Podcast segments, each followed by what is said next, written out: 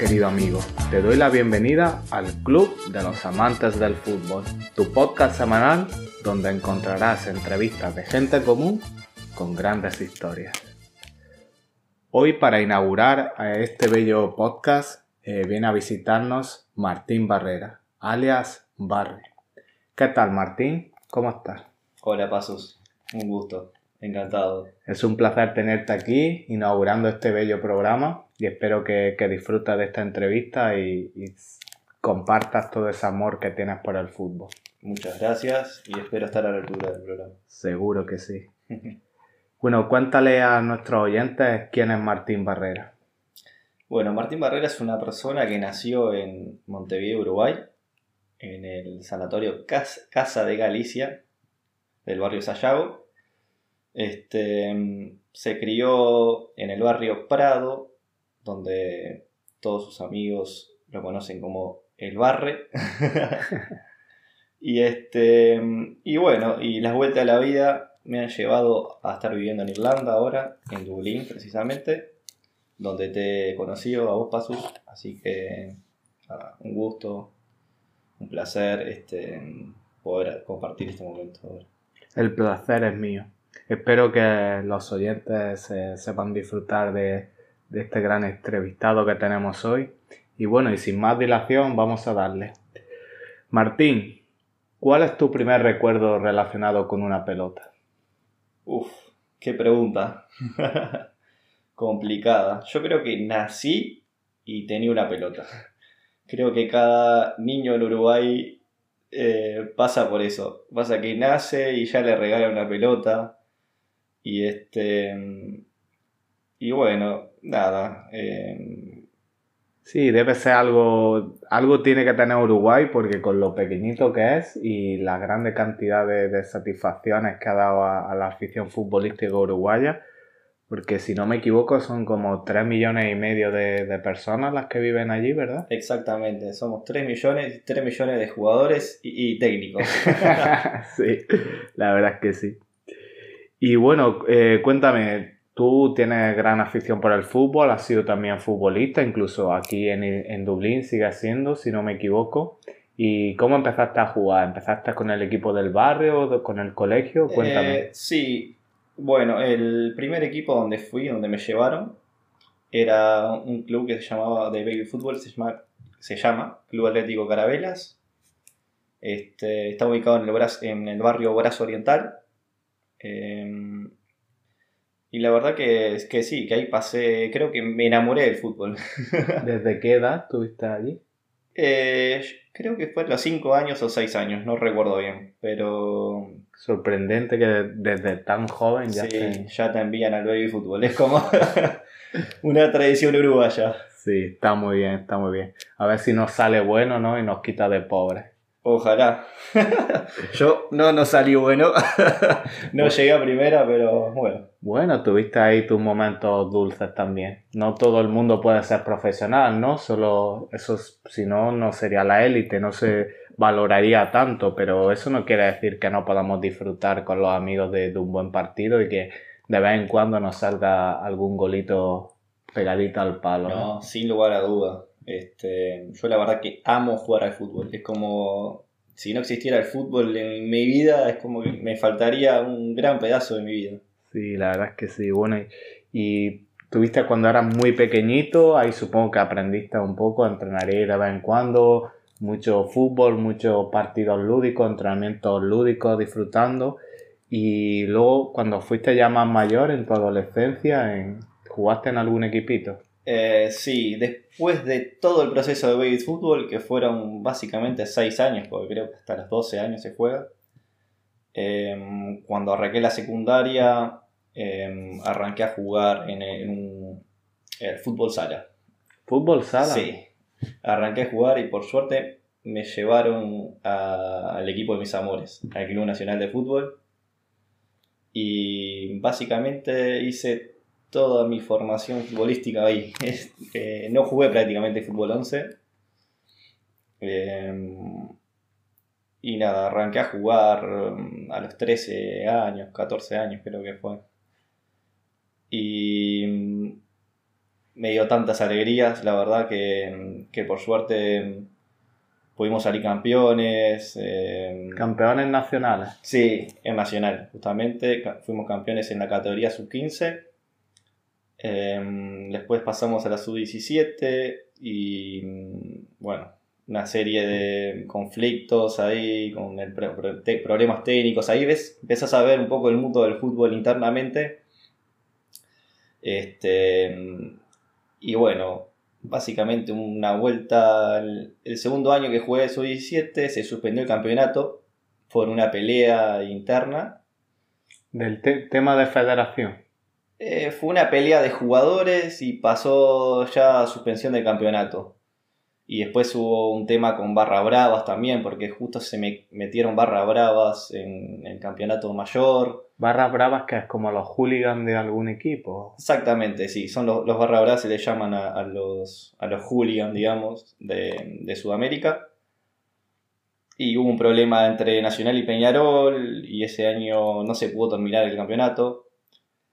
Y bueno, quedas, con el sabor a, ¿Qué hubiese pasado, ¿no? Sí, que era tu año, ¿no? Cuando tú ya eres de segundo año y ya estás formado y compites con la gente de tu edad y habiendo sido campeón sub-15, se presumía que era uno de los favoritos para el sub-17 cuando era de segundo año. Exactamente.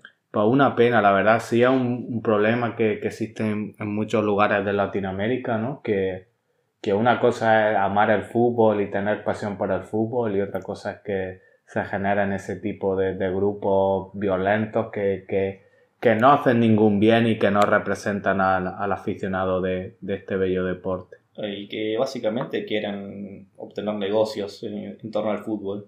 Sí, siempre. Y lo terminan esto, estorpeando, la verdad. Claro, cuando, cuando juntas dinero y, y fútbol intenta hacerlo un negocio, tiene su parte buena porque, no sé, tienes temas como más profesionalización, más visibilidad, pero también acarrea ciertos temas que, no deberían ocurrir, ¿no? Y que sobre todo en categorías inferiores, porque ya están los profesionales para, para manejar dinero y que se vendan y que se patrocinen publicidad y que se lleven dinero y todo ese tipo de cosas, pero por lo menos respetemos las categorías inferiores y dejemos que los chavales se desarrollen y, puedan disfrutar de este deporte. Sí, exactamente. Pero bueno, más allá de eso, al siguiente año terminamos compitiendo de nuevo. Em, ya era sub-20 en ese entonces. Y, bueno, como que me fui un poquito alejando por problemas de también de dirección técnica internos en el club. Que, que bueno, que te echaban, te echaban un técnico que era muy allegado a nosotros y y lo echaron de, mala forma, digamos, viste, esas formas que no son buenas. Y me fui como un poco alejando de toda esa cosa de, de, manejos eh, malos, digamos, dentro del club. Y, y recaí a jugar en, en Fútbol 11. Em, ahí donde fui que fui a un club que se llama Urunday Universitario que compite en, la Liga Universitaria de, Fútbol en Uruguay. Es una liga amateur, pero de gran nivel. Hay, hay muy buenos jugadores, jugadores mismos que, que, han jugado en primera, que han jugado en, la, en, AUF, em, que la, la, Asociación Uruguaya de Fútbol. Y, y, recae en la liga universitaria porque es una liga linda, que tiene nivel. Em, y nada, la verdad que pasé años maravillosos en Urunday. Em, siempre peleamos campeonatos. Em, justo nunca se nos dio, salí campeón. Llegamos a una final en sub-23, que es lo que había. Eh, había, ¿qué pasa? Había sub-18, sub-20, sub-23 y mayor. Em, salimos campeón en un torneo de plata en, en su 18, en su 23 llegamos a una final, perdimos con Nacional. Eh, partido raro, pero bueno, son finales. Y creo que fue nuestro mejor año ese. Y bueno, después en la mayor, medio que, que a mí se, por lo menos se me complicó jugar, porque bueno, era un nivel mucho más exigente y había muy buenos jugadores también titulares. Y bueno, también supongo, ¿no? Que ya llega un punto en el que estás estudiando, tú también has estudiado una carrera compleja, ¿no?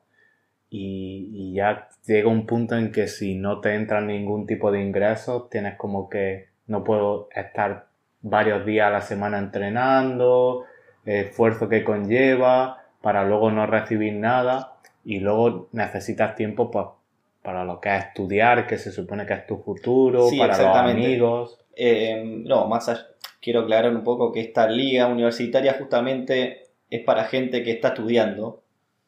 Eh, vos tenés que presentar un examen todos los. tenés que presentar como que estás estudiando, examen aprobado todos los años. Y bueno, eso es lo bueno. Además, obviamente, que no, no es solo eso. Yo nunca me dediqué 100% al fútbol. Claro. Este, siempre, bueno, me gustó salir con amigos, em, tomar de una de vez en cuando, obviamente. y bueno, sí, capaz que siempre quedé en el debe de qué, qué hubiese pasado si me hubiese dedicado al fútbol. Pero bueno, son cosas es la vida, básicamente. Sí, a veces es difícil, ¿no? O sea, siempre los que hemos estado ahí, que si sí, que si no, siempre te queda qué hubiera pasado si hubiera nacido en otro sitio, si hubiera tenido tal padrino que me hubiera dado una oportunidad. Exactamente. Si hubiera marcado un gol en este partido que era importante, a lo mejor no estaría aquí, pero bueno, la vida es eso, ¿no? La vida es un camino que se va ramificando y vamos tomando cada día una pequeña decisión y al final no hay que arrepentirse de, de dónde está hoy en día porque donde está hoy en día es el resultado de por qué, quién eres y, y las decisiones que has tomado, ¿no? Y bueno, hablando... Sí, por, por supuesto. Y hablando así un poco, pues, para que no nos quedemos con este mal sabor de boca, cuéntame algún partido así que, que recuerdes que hayas jugado, que te haya marcado, en el que, no sé, por ejemplo, haya anotado un gol que haya sido muy importante o que hayáis ganado un equipo que le tenéis mucha ganas. Tengo, la verdad que tengo varios recuerdos lindos. Eh, bueno, con Nacional en fútbol sala, en, la final de la sub-15. Eh, la verdad que me sentí que fue uno de mis mejores partidos. ¿Qué posición jugaba? Eh, yo jugaba de pivot, de 5. Eh, sí, me gustaba, no era un pivot fijo, me gustaba moverme bastante. Y bueno, sí, tenía que, que dar apoyo, lo daba, obviamente. ¿Y cayó algún golito en esa final o no? Eh, sí, sí, sí, sí, sí. Más te digo, me anularon el primer gol. ¿En serio? ¿Qué pasó? Porque fue una pelota dudosa. Le encajé un puntín, pegó en el travesaño y picó adentro en realidad. Y como que se vio que salió después y no. Los jueces no lo validaron. Y bueno, esas cosas que pasan. Pero por suerte pudimos ganar bien. Ganamos 6 a 0 la final. ¿Contra quién era? Era un cuadro que se llamaba Banco República. Mm. Sí. Ya habíamos ganado el clásico anteriormente, ¿no? Ya ese plus especial. En la semifinal. Fue tipo una semifinal, sí, fue antes. Bueno, para el que no, no conozca el fútbol uruguayo, ¿no? Siempre el clásico, los dos equipos más grandes son Nacional y Peñarol. Sí. Son los dos equipos con diferencias más grandes del fútbol uruguayo. Entonces, cuando se habla de clásico y de pique siempre es Nacional contra Peñarol. Peñarol. ¿Y algún partidito así que recuerdas con, cariño?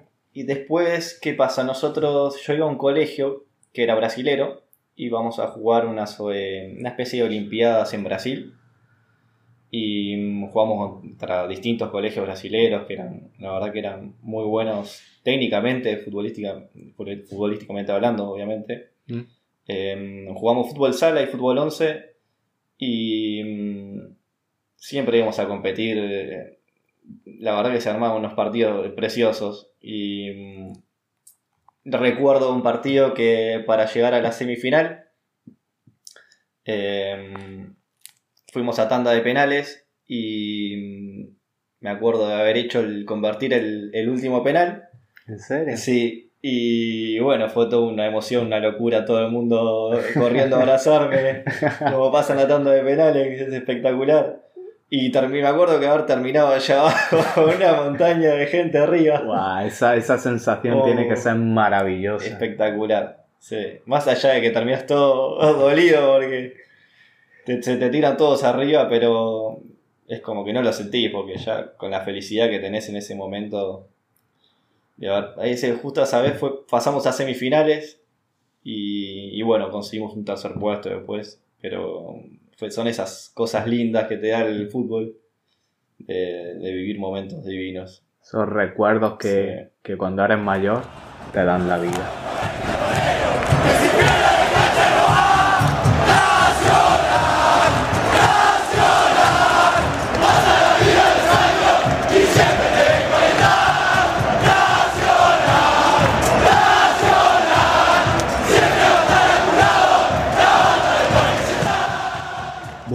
Ya lo has comentado antes, pero ¿de qué equipo eres hincha?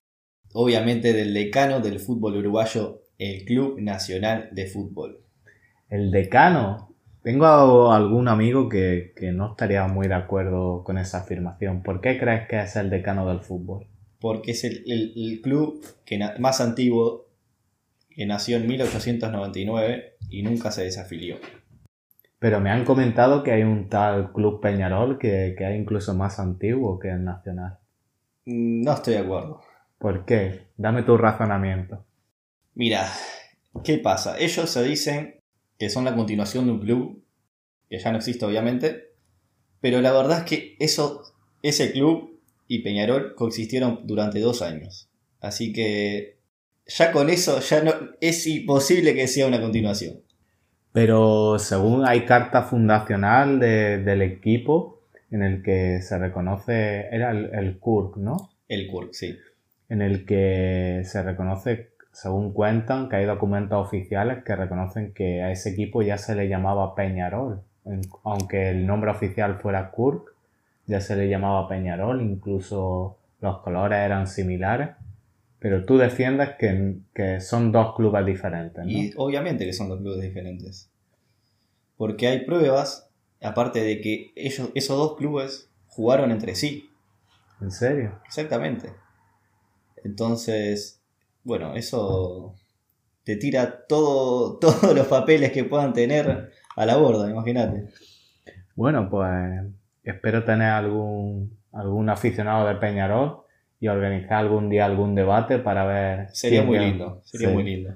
Lo tenemos apuntado para el futuro. Hay varios debates que pueden ver. Si quieren buscar a un, un historiador eh, de Nacional, obviamente, se llama Hernán Navascuez, les puede dar cátedra a todos los manchas que, que dicen pavadas por ahí. ya lo saben, ya lo saben. Deberes para YouTube. y bueno, eh, ¿por qué eres hincha de Nacional? Yo creo que nací y me dijeron, este niño va a ser de, Nacional. Te hicieron el carnet de socio desde pequeñito. En ese momento no, no, era tan común ser socio. Después más adelante sí, obviamente, se hizo una campaña de socios. Y... Pero bueno, ahora con, la campaña de socio que se hizo hace un tiempo, obviamente que, que pude cumplir con el sueño de, de ayudar al club que uno ama, la verdad.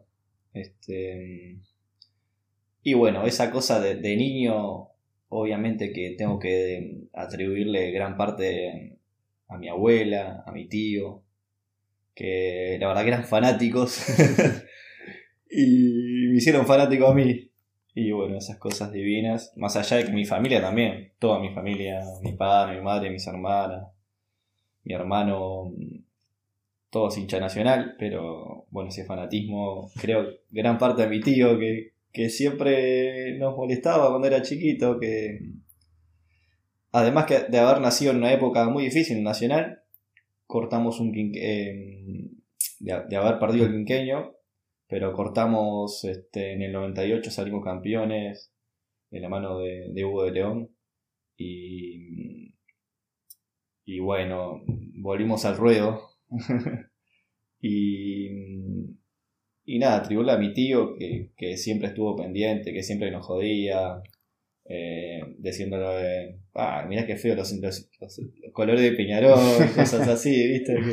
Parecen los del taxi, ¿no? Son iguales los del taxi, muy feos. Bueno, y eh, eh nacionales de, de, Montevideo, de la capital, ¿verdad? Sí. ¿Y cuál es el nombre del estadio? Gran Parque Central. Gran Parque Central, increíble. El primer estadio mundialista primer estadio mundialista. Recordar Impresionante. que Uruguay fue la, la primera sede de un mundial de fútbol, En 1930. 1930. Y bueno, cuéntame, ¿algún gol así que te haya impactado, que hayas vivido en, en el estadio? Puede ser de local o de visitante. Y Que- que hubi- rec- hubieron varios. Em, yo soy muy de, de ir a la cancha. Me encanta, me encanta estar en el parque. Me siento como, como mi casa, es como un templo. y ir con amigos, obviamente. Em, bueno, cantar canciones, me encanta, la verdad que me siento muy a gusto. Es algo que extraño mucho. Y un gol que recuerde, hay varios, pero el más impresionante fue, sin lugar a dudas, del, del chino Álvaro Recoba. Cuando dimos vuelta el último clásico, ellos iban ganando 1 a 0 y nos dimos vuelta faltando 5 minutos. Hicimos los dos goles. El chino le pegó de tiro libre y la puso en el ángulo. Fue algo totalmente hermoso. Sí, para el que no sepa de quién estamos hablando, es un jugadorazo, jugó muchos años en el Inter, zurdito, muy bueno en el tiro libre, jugaba muy bien, tuvo unos años muy buenos en, en Europa, ya digo, en Italia, jugando Champions League, y bueno, luego volvió y tuvo también unos muy buenos años en Uruguay, y como dice Martín, pues metió unos cuantos golitos. Y goles de olímpicos impresionantes. Una Sí. pegada. eh. típico jugador ahí de trecuartista que buena calidad, un, un poquito perezoso, Muy como- perezoso. pero que cuando le daba por correr tenía magia en las botas y, y creaba belleza en el campo. Uno de esos jugadores por los que merece pagar una entrada para ir a un estadio. Sin lugar a dudas. Mirá, mirá, vendrá el centro, ahí viene la pelota al área de Uruguay, el cabezazo, la sacaron a medias, rebotó en un hombre de Uruguay, la sacaron otra vez, y Muslera, Muslera, penal, penal dice- para Gana. penal, Penal para Gana. Sí, sí, penal para Gana. No te puedo creer, Tarjeta roja para Uruguay. para Suárez, Para Suárez que la paró con la mano. increíble, Muchas gracias por el foul que nos cobró, eh. Eh, Muchísimas gracias, eh. increíble, Gana va a tener un penal para evitar los penales en el cierre del partido, absolutamente increíble, Jean y Muslera. Con esto se va a terminar el partido seguramente. Vamos, Mulera. Vamos, Uruguay. Vamos, Mulera. Vino Jan, tiró. ¡Lo erró! ¡Lo erró! ¡Lo erró! ¡Lo erró! ¡Vamos a los penales! ¡Vamos, Uruguay, a los penales ahora! Bueno, pasando de, de nacional, vamos a, a pasar a la selección nacional, ¿no? La selección uruguaya, como hemos dicho antes, una- un país pequeñito, 3 millones y medio de habitantes, pero que tiene, creo que son 15 Copas América, ¿verdad? 15 Copas Américas, sí. Dos mundiales, aunque hay algunos que dicen que cuatro, pero bueno, No, nosotros tenemos cuatro mundiales. Tenemos cuatro estrellas. cuatro estrellitas, ¿no? La FIFA dice que son cuatro Son estrellitas. cuatro estrellas. Para el que no lo sepa, porque la FIFA reconoció dos Juegos Olímpicos que se jugaron antes de la época de los mundiales y se consideran que, que bueno, sustituyen a lo que hoy en día se considera un campeonato mundial. Y bueno, ya sabemos que Uruguay ganó los dos primeros mundiales del mundo con un maracanazo, pero eso fue hace mucho tiempo. Vamos a hablar un poco de- del Uruguay moderno y me gustaría preguntarte, Uruguay 2010, ¿es la oportunidad perdida de la selección? No sé si perdida. Creo que fue mm, una oportunidad única. Eh, lamentablemente, como siempre, como siempre, en lo que pasó en la historia del fútbol, a Uruguay siempre se lo trata de despojar, de tirar abajo. Y, y bueno, lo han logrado varias veces, muchas veces pasamos. Y bueno, son esas cosas que, que son las partes sucias del fútbol las que a uno le duele, porque Uruguay tendría que haber llegado a esa final, sin lugar a duda. ¿Crees que fue superior a Holanda? No sé si superior en el partido, pero lamentablemente la expulsión de Suárez se da porque en ese partido contra Ghana nos robaron. Sí, para el que no lo sepa, estamos hablando de cuartos de final, eh, Uruguay gana, y la semifinal del 2010, eh, Holanda Uruguay. Entonces, ¿qué pasó en, en esos cuartos de final? ¿Por qué crees que robaron a Uruguay? Básicamente porque nos querían meter en, en contra. Nos querían meter en nuestra valla. Nos, nos cobraron. Bueno, básicamente, la, la última jugada, esa que saca Suárez con la mano, fue offside. Y el foul fue inexistente. Y bueno, son esas cosas que eh, los jueces, los líneas te van tirando contra un cuadro. El que, el que jugó al fútbol lo sabe. Sabe cómo son en los temas de árbitro. Que, que te van tirando hacia un lado. Si te quieren hacer perder, te hacen perder. Y bueno, creo que Uruguay nunca tuvo peso y no creo que lo vaya a tener. Entonces siempre como que peleamos contra más de 11 jugadores. nos ha pasado en toda la historia. Nos pasó en el, en el 70, nos pasó nos pasó en el 2010, nos pasó tantas veces que que uno bueno, se cansa, ¿no? Pero bueno, así también es la historia uruguaya de, de pelear contra todos, de la garra charrúa. Sí, la garra de David contra Goliat, ¿no? Exactamente. Bueno, bueno, no tienes que lamentarte. Habéis conseguido muchas Copas América. Por ejemplo, una muy famosa en 2010, 2011 puede ser en Argentina. En 2011, sí. 2011 Jugamos. contra Argentina. Ganaste ya en penales. ¿Recuerdas aquella Copa América? Increíble esa Copa América. Me quedó la espina de no, haber podido ir a, ir a ver la final. ¿Dónde fue Pese la a que final? estábamos tan cerca, en Estadio River. En Eh, el Monumental. Mon- Monumental, sí. Sí, hubiera sido lindo. Seguro que las entradas estaban por los aires en aquella Sí, época. sí. Me quedó la espina de no haber podido. La pelota Sánchez, ahí va a venir el centro, le va a pegar Sánchez, vamos, tiene el centro, va Godín, cabezazo, ¡gol! ¡Gol, Josema! ¡Gol! ¡Gol! ¡Josema!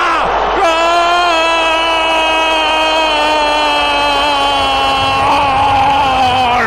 ¡Uruguayo! ¡Uruguay no más! Y bueno, cambiando un poco de tema, eh, la selección, ¿no? Eh, todos estos últimos años, 10, eh, 12 años, ha sido el proceso del maestro Tavares, un entrenador muy respetado allí en Uruguay, que ha traído mucha alegría a la selección después de unas cuantas épocas en las que, bueno, no, la selección uruguaya no estaba en su mejor momento.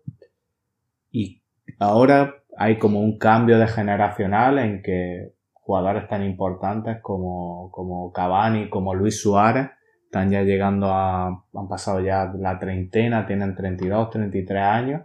Y bueno, hay que pensar también en las generaciones futuras. ¿Y cómo ve a la selección uruguaya para la próxima Copa América y el Mundial de Qatar? Eh, la próxima eliminatoria, básicamente, ¿no? No, eh, sí, Bueno, arran- arrancan las eliminatorias. Tendrían que haber arrancado, creo. Sí, bueno, estamos con el tema del coronavirus Sí. que ha retrasado un poco todo, ¿no? Pero tendrían que haber arrancado ahora para después del verano. Pero, ¿cómo lo ves? El proceso para la clasificación y el proceso para, en caso de clasific que se clasifiquen. La verdad que a mí particularmente el maestro Tavares, cómo forma, cómo hace jugar a los equipos, no, no es de mi agrado. ¿No te gusta su sistema? No me gusta su sistema y yo creo que se podría haber aprovechado mejor a los jugadores. ¿Tú crees? Sí. Pero, pero bueno, yo creo que tampoco teníamos un, un gran caudal de buenos jugadores que podían haber jugado en, los mundiales- en el mundial anterior, por ejemplo, en el 2014. Eh, creo que los jugadores que están ahora, eh, los juveniles son, son mejores. Sí, hemos eh, evolucionado en eso. Tenemos mejores jugadores. Lamentablemente, los dos monstruos que están arriba, que son Suárez y Cavani, no van a llegar a, a plenitud, ¿no? Porque ya están un poco viejos. Y mm, creo que nos estaría faltando algún delantero así como ellos, pero bueno, son muy difíciles de conseguir. La verdad que tener dos jugadores así es casi imposible tenerlos ahora Pero tú. ¿Tú crees, bueno, vamos a decir que, por ejemplo, que Uruguay no parte como la gran favorita para la próxima Copa América, que es en el siguiente año, en el 2021, pero no sé, son torneos pequeños, ¿no? O sea, cada partido importa. Uruguay ha demostrado que le puede ganar a cualquier equipo del mundo. ¿Tú la ves con posibilidades de ganar la Copa América? No sé si no parte como favorita. Yo creo que Uruguay en las Copas Américas siempre es favorito. ¿Tú crees? Y sí, la, la historia te lo dice. Sí, pero bueno, hay que ver la Copa América 2021. O sea, yo creo que, por ejemplo, hay Brasil. selecciones, hay selecciones que son favoritas siempre. En los mundiales, en, eso, como en las Copas América. Me vas a decir que Brasil o Argentina no son favoritos en los mundiales. Yo diría, yo opino que depende. Por ejemplo, Brasil pasó una mala época, ahora se ha recuperado, tiene buenos jugadores, jugadores jóvenes, tiene varios que están en su prime. Pero Argentina, no sé, Argentina sí, ellos a sí mismos siempre se ven como favoritos. Pero yo ahora mismo Argentina no la veo como una de las 3, 4 selecciones más potentes del mundo. Y Uruguay, hombre, con todo mi respeto, merece estar ahí. Ya te digo, es un campeonato pequeño, Uruguay se le dan bien ese tipo de campeonatos, pero Uruguay, por ejemplo, yo veo por delante equipos como Chile, veo por delante equipos como Brasil. Y bueno, estaría ahí con equipos como, como Perú, que ha hecho, lleva una, unos campeonatos, los últimos campeonatos, sobre todo el último mundial, los que lo hizo bastante bien. Estaría con Argentina también. Y estaría ahí, estaría ahí, por supuesto, y le puede ganar a cualquier equipo, pero no diría yo que es la Yo creo- favorita. Yo creo que no hay, no hay que solo ver eh, equipos en esos campeonatos, hay que ver la mística que tienen los equipos. Eh, Uruguay siempre la tuvo y por algo es el más ganador. Y yo para mí Uruguay siempre es como el favorito a ganar la Copa América. Pero bueno, hay a veces que, que, bueno, no puedes salir campeón siempre. Por supuesto. Eh, para mí sí, Argentina, Brasil, Uruguay siempre están ahí. Después vienen por abajo todos los, los restantes países. ¿No pone a Chile a su misma altura? No, no, Chile está muy abajo. Recién salió campeón dos veces. O sea, siempre tuvo una historia. de- Recién ahora es competitivo, digamos. Ya vemos que en Uruguay se valora mucho la historia. Exactamente. Exactamente. Y bueno, y de jugadores jóvenes que están viniendo, ¿hay alguno que te llame la atención de los chavales de, no sé, algún chaval de 18 o 20 años que, que pueda marcar el futuro de la selección? Y bueno, ya hay dos jugadores que, que están jugando en la Real Madrid y en el Barcelona. Que uno es Valverde y el otro es Araujo. Y, y bueno, ya, ya estar a ese nivel ya te lo dice que van a ser el futuro de la selección. Ya son futuros, ya son presentes básicamente, porque, porque, bueno, Valverde ya jugó un mundial y Araujo lo más seguro que, que vaya a jugar ahora en la Copa América y lo más seguro que sea titular. ¿no? Y el chavalito este que está en la Juventus, si no me equivoco, ¿cómo se llamaba? Rodrigo Bentancur, Bentancur. ¿Qué te parece? muy buen jugador. Buen jugador. Lo he visto, muy buen centrocampista. está Alto, elegante para jugar. fuerte, está, está siendo titular en un equipo que es top de Europa. Sin lugar a dudas. Y la verdad es que hay que echarle un ojo. Si no conocen a estos jugadores, la verdad es que el- les recomiendo Valverde, Pajarito Valverde, un jugador con una calidad exquisita, la típica garra uruguaya, pero con un jugador con mucha cabeza, Y con calidad, ¿no? con calidad. Recuerdo en el último clásico Real Madrid-Barcelona casi mete un gol de volea que, que increíble. Y bueno, y Bentancur, un jugador también, centrocampista tipo box to box, que es capaz de, de defender, recuperar balones y llegar a área. Y con bastante gol.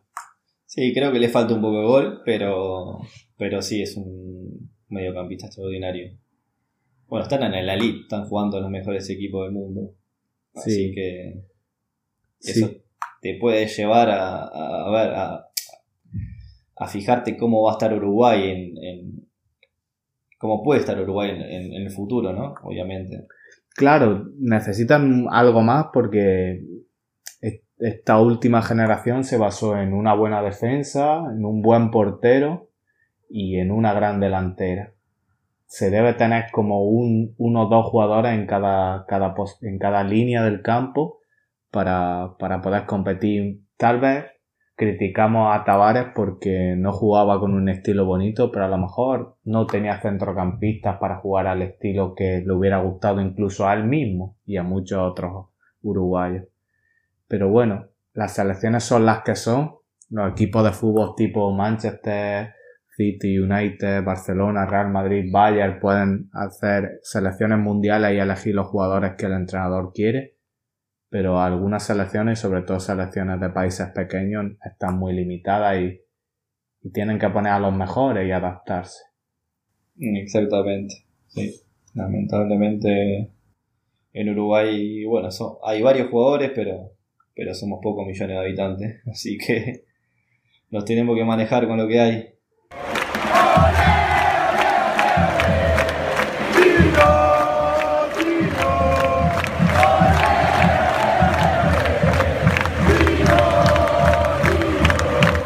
Bueno, cerrando un poco el ciclo de, Uruguay, eh, ¿cuáles consideras tú que son los mejores jugadores de la historia de Uruguay?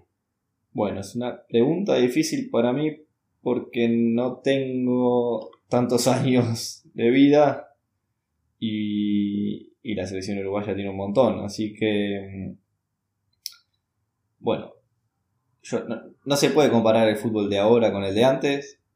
Eso está claro. Pero sin lugar a dudas que el fútbol de ahora ha evolucionado un montón.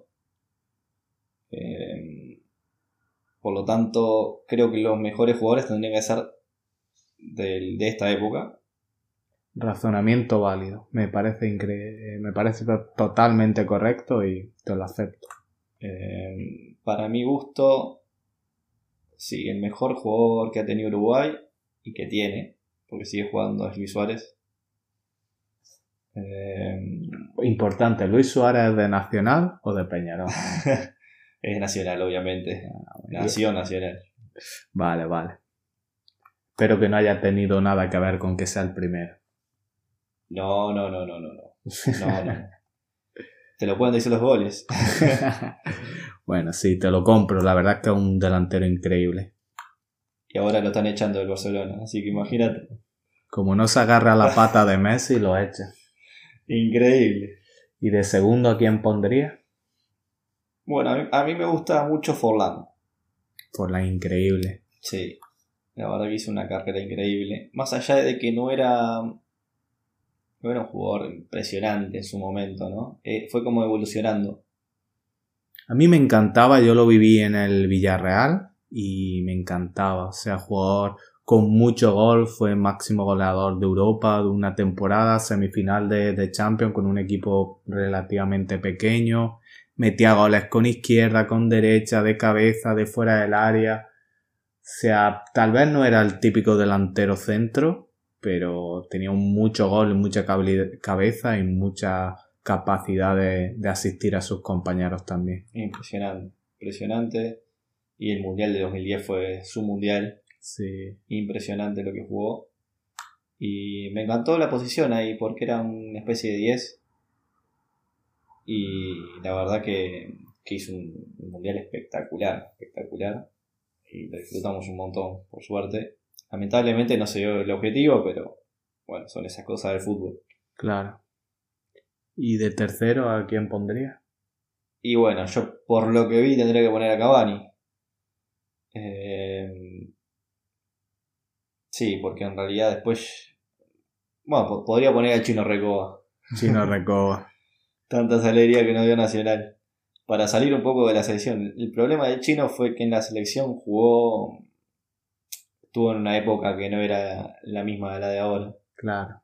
Que era un quilombo todo, siempre era complicado, los jugadores hacían joda, les importaba todo un poco, muy poco en Uruguay. Y bueno, está.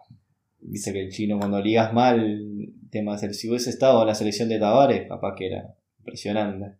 Claro, sí, yo, yo soy de España y, y pasa un poco también, ¿no? O sea, históricamente nuestro jugador más querido siempre ha sido Raúl, Raúl González, pero tuvo sus oportunidades, no la llegaron a aprovechar y luego vino una generación que, de la del 2008-2012, que, pues bueno, que, que acapar- acaparó todos los elogios, ¿no? Pero ¿qué hubiera pasado si un jugador como Raúl hubiera caído con una generación tan buena como esa? Pues es un- algo similar lo que le ha pasado. podido ser campeón del mundo. Por supuesto, seguro, seguro. Muchos madridistas lo hubieran deseado. Well, here's Suarez. It's a horrible error again, and Suarez scores from the halfway line. Oh, what a way to score! A Liverpool hat trick from Luis Suarez. Absolute genius at work. Y bueno, cambiando un poco de tercio, ¿no? Nos vamos a venir, ya que estamos aquí en Dublín, nos vamos a venir un poco a hablar sobre equipos europeos. ¿Cuál es tu equipo así que te, te atraiga? Ya sé que eres de Nacional, pero un poquito que te guste, que te atraiga de, de aquí de Europa. Y mm, te podría decir que el Liverpool. ¿Te gusta Liverpool? Sí, la vez que estuvo Suárez, yo era muy hincha de Suárez. Y, y bueno, seguía los partidos y, y la verdad que el Liverpool es un equipo con, con mucha historia, que a mí me gusta la historia. y la verdad que cuando pude visitar su estadio, por suerte pude ir, tiene, la verdad que tiene una mística, es como estar en un templo. Sí, a todos los amantes del fútbol les les recomendaría ver un partido del Liverpool porque lo que hace esa afición es Uh. increíble. Impresionante. Pero entrar allá vacío, en el estadio vacío, ya sentís algo cuando entras. La gente que trabaja ahí, es todo, es muy completo. La verdad que... Y, y- ver los partidos de Suárez, yo lo- lo- los vi, lo vi bastante. Y... No, la verdad que, impresionante. Impresionante el Liverpool, su gente. Eh, las canciones, porque ah, cantan, parecen equipos sudamericanos. Sí, sí, sí. Son de esos equipos que, que bueno, hay, hay aficiones en España, pues podría ser, por ejemplo, la afición de, del Atlético de Madrid, la del Cádiz es muy famosa. Villarreal. La de- y sí, o sea, no todas las aficiones aquí en Europa tienen esa tradición. En Inglaterra algo más, hay que decirlo, pero la de Liverpool es, es genial. Chance for a breakout. Will to his right. Bergkamp to his left. They'll do well to catch up with Thierry Henry, though. He's drifted away from Carr. Henry! What a fabulous solo goal by Thierry Henry! Hablando de tú como futbolista, cuando jugabas a fútbol, ¿qué jugador tenías así de referente que, no sé, que te llamaba la atención, que querías jugar como él, que te mirabas los vídeos para aprender y, no sé, ¿cuál, es, cuál fue tu referente cuando eras futbolista? No sé si tuve un referente particular. Siempre he mirado buenos jugadores, obviamente. Bueno, en, mi caso, mis años de, de plenitud, cuando estaba jugando, arrancando, podía hacer que haya mirado a Henry. Henry era un jugadorazo. ¿Qué, qué posición jugabas tú en el campo en fútbol 11? En fútbol 11 siempre jugué de volante. eh, llegué a jugar de lateral derecho. Por delante del 5 jugaba. O Eh, en la sí. banda. Jugaba de 8 o llegué a jugar de 5 tapón. La verdad que llegué a jugar en todos los puestos. Llegué a jugar de delantero. Polifuncional. No, Ah. pero mi, mi posición donde me siento bien es de número 8, sí. Perfecto. Pues te gustaba Henry, ¿no? Un jugador ahí. Justamente hoy, esto no estaba preparado, pero he visto un vídeo ahí que me ha recomendado YouTube de, de Henry y la verdad es que. Ay, impresionante. Una ca- zancada larga. Sí, qué cabeza, cómo técnica. manejaba el ritmo del partido, aguantaba la pelota, cambio de ritmo increíble Impresionante. y tiene unos goles maravillosos. Obviamente que Ronaldo, el brasilero, impresionante también. También increíble. Jugadorazos que, que nos ha dejado el fútbol. que, que hacen falta ahora, ¿no? Porque no, no se ven ese tipo de jugadores. Sí, ahora se está apagando la luz de Messi y de Cristiano, ¿no? Y nos está faltando algún referente así, ¿no? Un jugador Sí. que digas, "Uh, Está Neymar, está Hazard, pero pero no terminan de explotar. No, No, no. Como que se han quedado un poco. Ellos dos particularmente. Sí. A mí me gusta mucho de Bruin, que también juega en la posición en la que tú jugabas, Sí. del City. Me parece un jugador muy bueno. Y- Bueno, obviamente más adelante, cuando, cuando crecí, obviamente uno miraba a Andrés Iniesta, ¿no? increíble jugador. Espectacular. maltratado creo que por, por el reconocimiento del fútbol en su época. Espero que la historia le dé el Sí. lugar que se merece. Exactamente. Como que lo han delegado un poco a segundo plano a Iniesta, ¿no? Sí, suele pasar, ¿no? Como Messi y Cristiano acaparaban todos los focos y al final no todo el mundo puede ser balón de oro, sobre todo con esos dos monstruos por delante. Sí, sí, estoy totalmente de acuerdo. Pero bueno, son cosas que pasan cuando llegas en, en distintas en generaciones donde tenés gente que, que sí, que abarca todo. Y bueno, pero, pero ha ganado mucho, ¿no? Sí, todos hemos disfrutado de su fútbol. Incluso todavía lo podemos disfrutar algunos detallitos de calidad porque todavía sigue jugando en Japón. Allá va el arco del Riachuelo. Se devora Román. Pitana le dice dele, juegue. Riquelme va con el tiro libre. Atención que ahí va.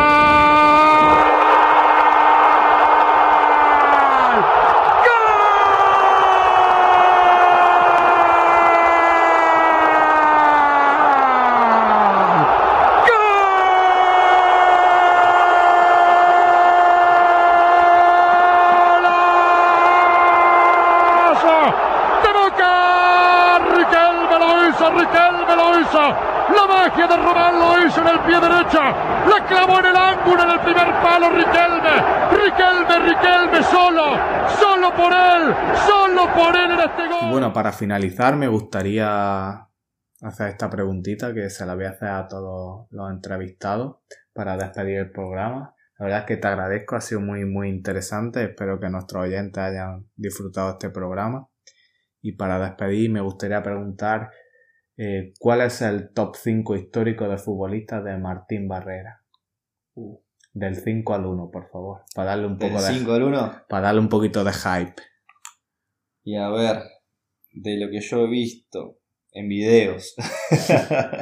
O sea, esto es tuyo totalmente personal, ¿vale? O sea, si tú consideras que lo que has visto de, no sé, Pelé, Di Stéfano, Kubala o no es suficiente para ponerlo ahí, Y pues no se le no, pone. no te puedo decir como el primer puesto Pelé, segundo puesto Maradona, no, no te lo podría decir. Totalmente personal. Sí, te- tendría que decir con jugadores que hayan pasado por mi época, digamos. La que yo haya podido ver. Bueno, arrancando por el 5. Bueno, qué pregunta complicada. Sí, por supuesto. Se muy, me vienen a la cabeza millones de jugadores.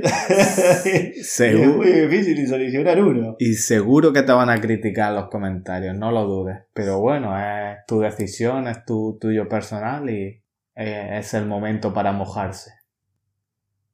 Bueno, eh, para el puesto número 5. Sé que todo. Esta es mi decisión personal. No son los mejores jugadores, pero son mis, mis favoritos, digamos. Porque. Te lo tengo que decir así porque sé que capaz que digo, ta, pero Messi es el mejor de todos. No, Sí, tú- como Yo lo lo puse en otra posición porque no me gusta que sea primero. Porque me gustan otro tipo de jugadores también. Como lo sientas, no, no Bueno. pienses, dale, dale. Eh, sería, quinto puesto se lo daría Henry. Thierry Henry, como ya hemos hablado, jugadorazo. Jugadorazo. El cuarto puesto se lo Luis Suárez. Luis Suárez. El tercero a Lionel Messi. Uh, los haters, vienen los haters. Oh, me van a matar. Pero bueno, en el segundo puesto puse a Andrés Iniesta. Andrés Iniesta, jugadorazo. Y en el primer puesto, por como yo veo y siento el fútbol, es el señor Juan Román Riquelme. Riquelme, wow. Tenemos aquí un Riquel, Riquel- Riquelmista. Riquelmista, ¿no? Riquelme por encima de Maradona, eso es un debate que se tuvo en, En varios sí, en los hinchas de Boca. Sí. Y sorprendentemente Riquelme es un jugador que atrae a muchísimos futbolistas. Y sobre todo porque juega por la camiseta. Eso también es verdad. siento muy así. Sí, recuerdo en Villarreal, pues junto con Forlán le dio la vida a ese equipo. No, no eran los dos únicos futbolistas que, por supuesto, tenían un gran entrenador como Pellegrini y organizaron un equipo alrededor, pero podríamos decir que la cabeza de ese proyecto era Era Riquelme. él, sí. Maneja los hilos de los equipos, es impresionante. Yo nunca vi un jugador tan así. Y saqué a Chino Recoba, no lo puse en la lista, pero es un jugador que me encanta también. Sí, Pero bueno, Riquelme era es impresionante, impresionante. Manejaba los partidos, ganaba los partidos solo a veces. Sí, sí, sí. Recuerdo un partido que, bueno, Riquelme lo trajeron de muy jovencito a, al Barcelona y llegó Van Gaal y le dijo, mire, tengo aquí en esta habitación todos estos vídeos, los VHS, los millennials no sabrán lo que es, de usted. Dice, y en todos ellos, cuando lo analizo, veo que usted no defiende. Y yo no puedo tener 11 futbolistas y que haya uno que no defienda. Así es que si usted no juega como yo le digo, usted va a dejar el Barcelona. Y Riquelme era un jugador con personalidad y Van Gaal lo hacía jugar en banda, hacía un desgaste físico importante en defensa y, y no cuajó, y no cuajó. Y cuando se fue a Villarreal y hubo un entrenador que apostó por él, se demostró que es uno de esos jugadores que, en los que puede llevar un equipo hacia, hacia el éxito. Y que ¿no? muchos dijeron que no estaba a nivel europeo, pero es totalmente falso eso. El nivel de fútbol es, es uno solo. No, para nada. O sea, es que se, se suele decir mucho el nivel europeo, diferencia entre Europa y, y Latinoamérica, pero al final si te sale una generación buena de futbolistas, Exactamente. Jovencitos y tal, le pueden ganar a cualquier equipo y se demostró, por ejemplo, que ese Boca de, de Palermo y de, de Riquelme le ganó al Real Madrid, De los Galácticos. al de los Galácticos. Imagínate. Sí, increíble, increíble. Y bueno, la verdad es que ha sido un placer tenerte aquí, señor Martín. Eh, espero que hayas disfrutado de, este, de esta entrevista y de este programa. La verdad que muy a gusto. Muy buenas, muy buenas preguntas. Y no está mal, no está Muy buenas mal. preguntas. Y espero que nuestros oyentes hayan disfrutado también de este programa, este proyecto que, que estamos empezando y que cada semana les traeré un, un episodio nuevo. Eh, nos pueden seguir en las redes sociales, tanto en Instagram como en Twitter. Y bueno, si tienen algún comentario, no duden en hacérmelo llegar y lo implementaré para próximos episodios.